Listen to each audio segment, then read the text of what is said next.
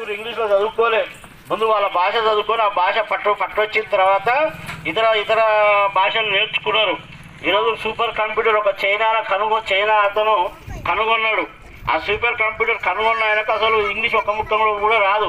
కానీ ఈరోజు ఆయన కంప్యూటర్ని ప్రపంచంలో ఉన్న వాళ్ళందరూ వాడుతూ ఉన్నారు. అంటే తెలివికి ఇంగ్లీష్కు సంబంధం లేదు. మనకంటే ఇక్కడ పెద్ద పెద్ద ప్రొఫెసర్ల కంటే కూడా ఇంగ్లీష్ ఎక్కువ మాట్లాడగలిగిన వాళ్ళు అమెరికాలో రెండు కోట్ల మంది ఉన్నారు. వాళ్ళందరికీ ఏంటంటే నిరుద్యోగులు ఉన్నారు వాళ్ళకు ఉద్యోగాలు లేవు. ఎందుకు లేవంటే ఉద్యోగం రావాలంటే నీకు నీకు ఆ పని వచ్చి ఉండాలి. ఆ పనిని అందరికంటే నువ్వు తక్కువ ధరలో చేయాలి. మళ్ళీ అదే పనిని అందరికంటే త్వరగా చేయాలి తొందరగా చేయాలన్నమాట. ఈ మూడు విధానాల వల్లనే ఉద్యోగాలు వస్తాయి తప్పితే ఇంగ్లీష్లో ఎక్కువ చదువు ఇంగ్లీష్ ఎక్కువ రావడం వల్ల ఉద్యోగాలు రావు. ఈరోజు భారతదేశ మన తెలుగు రాష్ట్రాలలో మూడు కోట్ల మంది విద్యార్థులు చదువుతున్నారు. చదువుతుంటే మనం మనం ఏమనుకుంటున్నామంటే ఇంగ్లీష్ చదివితే ఇతర దేశాల ఉద్యోగాలు వస్తాయి అనుకుంటున్నాం మూడు కోట్ల మంది మన పిల్లలు ఇంగ్లీష్లో చదువుతుంటే అందులో ఉద్యోగాలు ఇతర దేశాల్లో ఎంతమందికి వస్తున్నాయి తెలుసా? ఎనిమిది వేల మందికి వస్తున్నాయి. అంటే చదివే పిల్లలేమో మూడు కోట్లు. ఉద్యోగాలు వచ్చేదేమో ఎనిమిది వేల మందికే. మరి మిగతా వాళ్ళంతా ఏం చేయాలి? వాళ్ళకు ఆ పనికిరానంత అర్థం ఇంగ్లీష్లో చదవడం వల్ల వాళ్ళకి రావట్లేదు.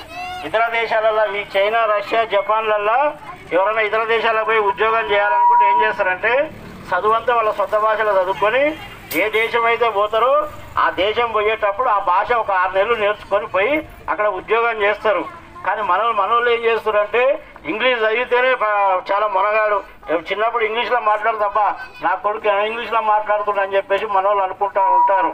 ఈ విధంగా చేయడం వల్ల ఏమైందంటే చదువు అంటేనే మన పిల్లలు తెలుగు పిల్లలు భయపడుతున్నారు. ఎందుకంటే మొత్తం ఇంగ్లీష్ అయిపోయింది. అయిపోయి భారతదేశంలో ఎక్కడ లేనంత మంది నిరక్షరాస్యులు మన తెలుగు రాష్ట్రాలలోనే ఉన్నారు. ముప్పై ఆరు శా ముప్పై ఆరు మా- ముప్పై నూటికి ముప్పై ఆరు మందికి ఇక్కడ చదువు రాదు. ఎందుకు రాదంటే వాళ్ళు మధ్యలో బడి బంద్ చేస్తున్నారు. ఎందుకు బంద్ చేస్తున్నారు అంటే ఇంగ్లీష్ మీడియం అర్థం కాక బంద్ చేస్తున్నారు.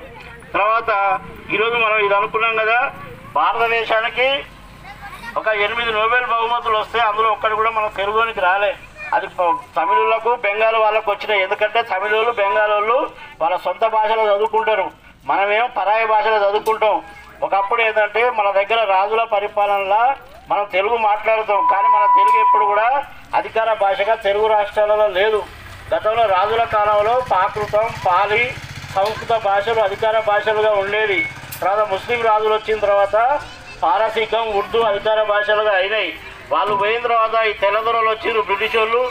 వాళ్ళు వచ్చిన తర్వాత ఇంగ్లీష్ భాషనే అధికార భాష అయింది కానీ మనం సొంతంగా మాట్లాడుకునే భాష అది కోర్టులలో కానీ ప్రభుత్వ కార్య- కార్యాలయాలలో కానీ ఎక్కడ కూడా అధికార భాషగా లేదు. అంటే తొంభై శాతం తెలుగు మాట్లాడే ప్రజలున్న తెలుగు రాష్ట్రంలో తొంభై మనకు తెలుగు అధికార భాషగా లేకపోవడం అనేది మన తెలుగు జాతి అంతా కూడా తెలుగు వాళ్ళందరూ కూడా సిగ్గుపడాల్సిన విషయం. ఇంతకుముందు ఈరోజు మన తెలుగు భాషను మొత్తాన్ని కూడా సంస్కృతం మన తెలుగు భాషను అంతా కూడా సంస్కృత భాష చంపేస్తూ ఉన్నది. ఇంత మనం తినే తిండిని కూడా ఈరోజు మనం తెలుగులో మాట్లాడట్లేము. ఇంతకుముందు మనం ఏమనేది? తిండి కూడు బువ్వు అనేది. కానీ ఈరోజు మనం ఏమంటున్నాం? అన్నం భోజనం మీల్స్ అంటున్నాం. అన్నం భోజనం అనేది మన తెలుగు కాదు సంస్కృతం. ఇంతకు ఇంతకుముందు మనం మొగుడు పెళ్ళాలనేది ఇప్పుడు మనం భార్యాభర్తలు అంటున్నాం. ఆ భార్యాభర్తలు కూడా మన తెలుగు కాదు సంస్కృత పదాలు. అదేవిధంగా ఇంతకుముందు మనం వ్యవసాయం వ్యవసాయం అనేది ఇప్పుడు మనం వ్యవసాయం అంటున్నాం. వ్యవసాయం కూడా మన తెలుగు పదం కాదు. పొద్దున లేవగానే మనం శుభోదయం నమస్తే నమస్కారం అంటాం. ఇవన్నీ కూడా మన తెలుగు పదాలు కాదు ఇవన్నీ కూడా సంస్కృత పదాలు. ఎక్కడో ఇది విదేశీ భాషలు ఇక్కడ ఉన్నటువంటి కొంతమంది పండితులు కావాలనే మన భాషల మన తెలుగు భాషల మొత్తం కూడా సంస్కృతాన్ని నింపిరు ఈరోజు మన దేవాలయాలకు పోతే కూడా దేవాలయాలు కూడా మన తెలుగు ఉండదు. ఆ మంత్రాలన్నీ కూడా ఎందులో ఉంటాయి? సంస్కృతంలో ఉంటాయి. కానీ అదే తమిళనాడు పోతే తమిళనాడులో మొత్తం కూడా అక్కడున్న దేవాలయాల మొత్తం తమిళంలోనే మంత్రాలు ఉంటాయి తమిళంలోనే ప్రార్థనలు ఉంటాయి. ఎందుకంటే అక్కడ వాళ్ళు ఇది మా భాష మా భాష దేవునికి అర్థమవుతుంది. మీ సంస్కృత భాష మాకు అవసరం లేదని అక్కడ ఉన్న తమిళులు వాళ్ళు మా భాషనే వాడాలని చెప్పారు కానీ ఇక్కడ ఉన్న తెలుగు వాళ్ళు మాత్రం మా తెలుగు పనికిరాదు దేవునికి అర్థం కాదు దేవునికి సంస్కృతం అయితేనే అర్థమవుతుంది మా తెలుగు పనికిరాని భాష అని చెప్పేసి ఈరోజు మనోళ్ళు తెలుగు భాషను సంపేస్తూ ఉన్నారు. ఈ విధంగా మనకు అన్యాయం జరుగుతూ ఉన్నది. ఈ విధంగా ఇప్పుడు మనం ఈ సంస్కృతాన్ని మొత్తం కూడా మానేసి మన అచ్చ తెలుగు పదాలు ఏవైతున్నాయో అయ్యే మనం వాడాలని చెప్పేసి కూడా మన తెలుగు వాళ్ళందరూ చెప్తా ఉన్నాం. అదేవిధంగా ఈరోజు ఉత్తరాది పెత్తనం ఎక్కువైపోయింది.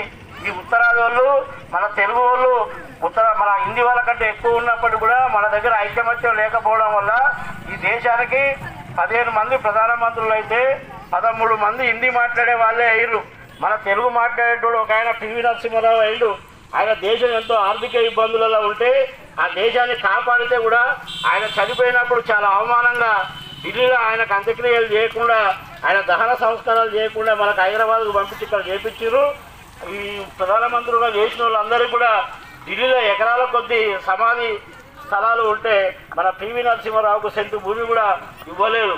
అదేవిధంగా దేశంలో యాభై నాలుగు మందికి భారతరత్న అవార్డులు వస్తే మన తెలుగు వాళ్ళకు ఒక్కడు కూడా భారతరత్న అవార్డు ఇవ్వలేదు.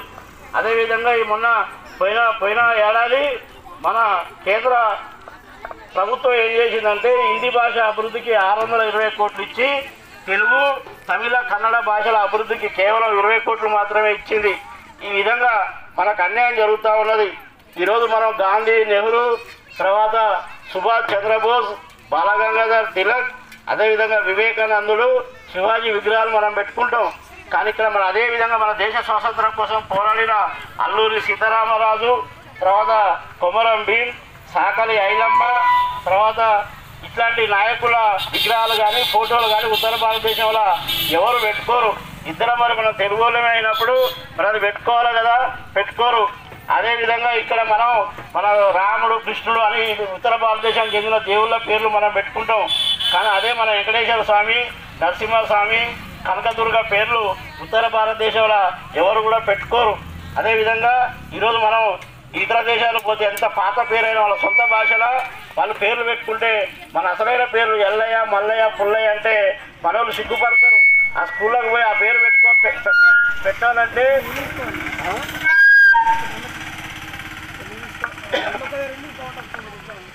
అట్లా మనోళ్ళు సిగ్గుపడతా ఉంటారు. ఈ విధంగా హిందీ ఇంగ్లీష్ సంస్కృత పెత్తనం మనకు పెరిగిపోయింది.